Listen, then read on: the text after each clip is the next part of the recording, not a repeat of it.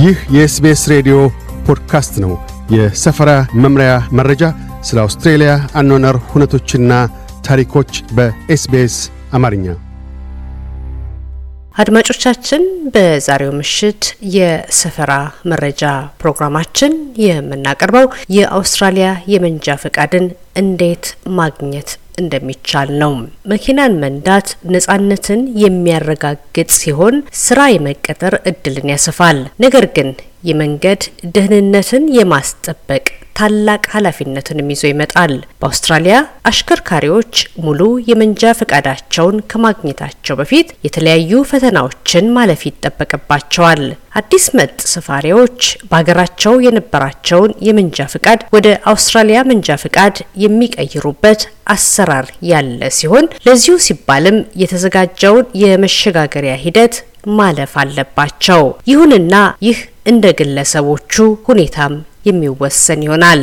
በአውስትራሊያ የሞተር መኪናዎችን ለማንቀሳቀስ የመንጃ ፍቃድ መኖር ግድ ይላል። የአውስትራሊያ ከተሞችና ግዛቶች የመኪና መንጃ ፍቃድን እንዴት ማግኘት እንደሚቻል የሚወስኑ ሲሆን ሕጉም በዚሁ ልክ የተለያየ ነው። ሙሉ የመንጃ ፍቃድን ከማግኘቱ በፊት አሽከርካሪዎች የተለያዩ ፈተናዎችን ማለፍ ይኖርባቸዋል።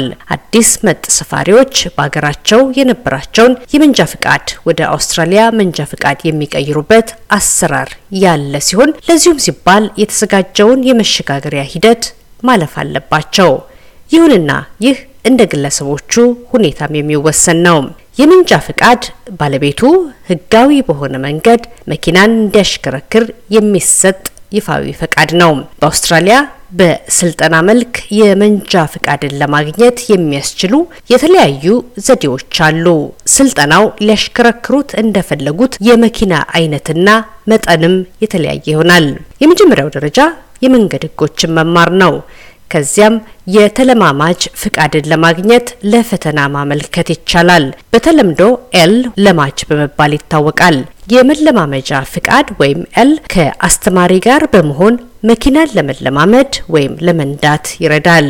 በኒው ሳውዝ ዌልስ የመንጃ ፍቃድን ለማግኘት ዝቅተኛው ዕድሜ 16 ነው። በተጨማሪም የአይን እይታ ምርመራን፣ የእውቀት መመዘኛ ፈተናዎችንም ማለፍ ግድ ይላል። የእውቀት መመዘኛ ፈተናዎች የመንገድ ሕጎች ላይ የተመሰረቱ ሲሆኑ ይህንንም በማወቆ በመንገድ ላይ ደህንነቶ የተጠበቀ ይሆናል ሲሉ ሊዩስ ሂገንስ ዊተን የኒው ሳውዝ ዌልስ የትራንስፖርትና የመንገድ ደህንነት ስትራቴጂና ፖሊሲ ዳይሬክተር ያስረዳሉ። ለማጅ ሲሆኑ የሚከተሉትን ማክበር አለቦት። ሁል ጊዜ ሙሉ የመንጃ ፈቃድ አሽከርካሪ ያለው ግለሰብ ከአጠገቦ በመገኘት ሊከታተሉ ይገባል። ለማጅ መሆኑን የሚያሳይ ምልክትም ከመኪናው ውጭ በግልጽ መቀመጥ አለበት። ከመንዳቶም በፊት የአልኮል መጠጥም ሆነ አደንዛዥ እጽ መውሰድ አይችሉም። የተቀመጡትን የመንገድ ላይ የማሽከርከር ፍጥነት ገደቦች ማክበር አለቦት። የተንቀሳቃሽ ስልክን በፍጹም መጠቀም አይቻልም። ወደ ጊዜያዊ የመንጃ ፈቃድ ከፍ ማለት ለማጅ አሽከርካሪዎች እንደ እድሜያቸው ደረጃ በለማጅነት ለተወሰነ ጊዜ የግድ መቆየት ይኖርባቸዋል። ብቻቸውን ለማሽከርከርና የጊዜያዊ የመንጃ ፈቃድን ወይም በተለምዶ P ን ለማግኘት የተግባር ፈተናን ማለፍ ይጠበቅባቸዋል። ፍራንክ ቱሚኖ በአውስትራሊያ ታላቁ የአሽከርካሪዎች ማሰልጠኛ ተቋም አሰልጣኝ ሲሆኑ ተማሪ አሽከርካሪዎች የባለሙያን እርዳታና የቤተሰብ እገዛን በከፍተኛ ደረጃ ያስፈልጋቸዋል ይላሉ። ይህ እገዛም የለማጅ ፈተናን በቀላሉ እንዲያልፉ ያደርጋቸዋል። የአሽከርካሪዎች ትምህርትን ከፍሎ በመማር የሰለጠኑ ባለሙያዎች እጅግ አስፈላጊ የሚባሉ ስልጠናዎችን ከመሰረቱ እስከ ከፍተኛ ደረጃ ለማሳወቅ ይችላሉ። ትክክለኛ የሆነ የማሽከርከር ዘዴዎችን ከመሰረታቸው በመነሳት እውቀቱን ማዳበር እጅግ ጠቃሚ ነው። የመንጃ ፍቃድን በተመለከተ ከአዲስ መጥ ነዋሪዎች ጋር የሚደረግ ውይይት አዲስ መጥ ነዋሪዎች ከመጡበት አገር የመንጃ ፍቃድን ይዘው ከመጡ ወደ አውስትራሊያ የመንጃ ፍቃድ በሕጋዊ መንገድ መለወጥ አለባቸው። ሉዊስ ሂገንስ ዊተን እንደሚሉት የሚከተሉት ሂደቶች እንደመጡበት ሀገር የመንጃ ፍቃዱ እንደተሰጠበት ቦታ ለምን ያህል ጊዜ ይዘውት እንደቆዩና በመጡበት ሀገር ያለው የመንጃ ፍቃድ አሰራር ላይ ተመስርቶ ሊለያይ ይችላል።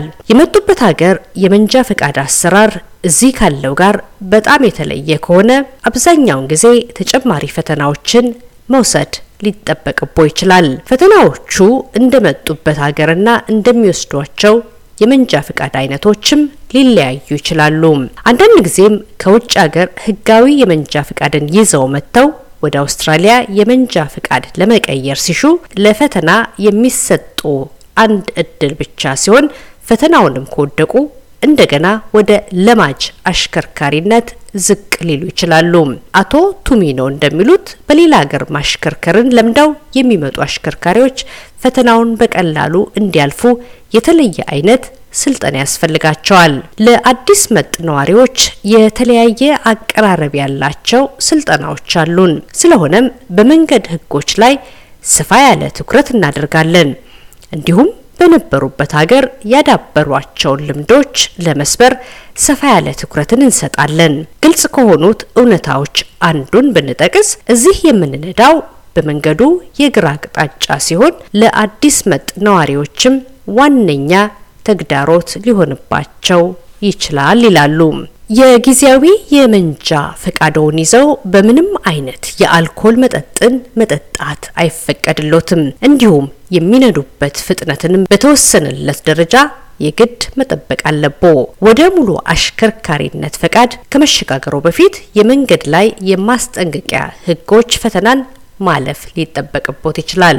የቅጣት መጥሪያዎች ለከፍተኛ ቅጣት ሊዳርጎትና የመንጃ ፈቃዶን ለጊዜው ሊያዙቦት ወይም ሙሉ ለሙሉ ሊነጠቁ ይችላሉ። በአገር ደረጃ በከፍተኛ ደረጃ በሕግ የታጠርነን ከተወሰነው የማሽከርከር ፍጥነት በላይ መንዳትና ያልተፈቀዱ ነገሮችን ተጠቅሞ ማሽከርከር ከፍተኛ ቅጣትን ያስከትላል ሲሉ አቶ ቱሚኖ ያስጠነቅቃሉ።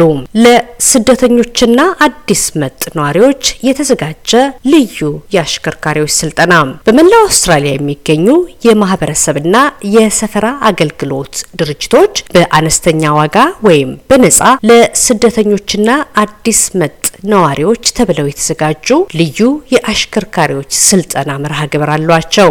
The Great Lakes Agency for Peace and Development በምህጻረ ቃል GLAPD ከማህበረሰቡ ጋር ሆነው ከሚሰሩ ድርጅቶች መካከል ዋነኛው ሲሆን በባህልና ቋንቋ ዝንቅ ከሆኑ የህብረተሰብ ክፍሎች ጋር በቅርብ ይሰራል። የድርጅቱ ዋና ማናጀር ኢማኑኤል ሙሶኒ እንደሚሉት ይህንን መርሃ ግብር የጀመሩት ለማጅ አሽከርካሪዎች ፈተናቸውን በቀላሉ እንዲያልፉም ለመርዳት ነው። በርካታ አዲስ መጥና ብቸኛ እናቶች የህዝብ የመጓጓዣዎችን ብቻ የሚገለገሉ መሆናቸውን ከተረዳን በኋላም ነው መርዳት የጀመርነው ይላሉ ድርጅቱ። የአሽከርካሪዎች አሰልጣኞችን የሚመርጠውም ከማህበረሰቡ አባላት ውስጥ ስለሆነ ውጤቱ አመርቂ ነው። አንዳንዶቹ ሲመጡ ምንም አይነት የመኪና ማሽከርከር እውቀት የሌላቸውና መሪን መጨበጥ እንኳን የማይችሉ ናቸው። ስለሆነም አሽከርካሪዎች ትምህርቱ የሚሰጣቸው ከመነሻው ጀምሮ የመንጃ ፈቃዳቸውን እስከሚያገኙበት ደረጃ ነው። ሚሽሊን ኒያን ተባራ የመርሃ ግብሩ ተጠቃሚ አዲስ እናት ነች። ወይዘሪት ኒያ ተባራ በአገሯ ኮንጎ መኪናን በፍጹም አሽከርክራ የማታውቅ ሲሆን መሪን መጨበጥም በጣም ትፈራለች።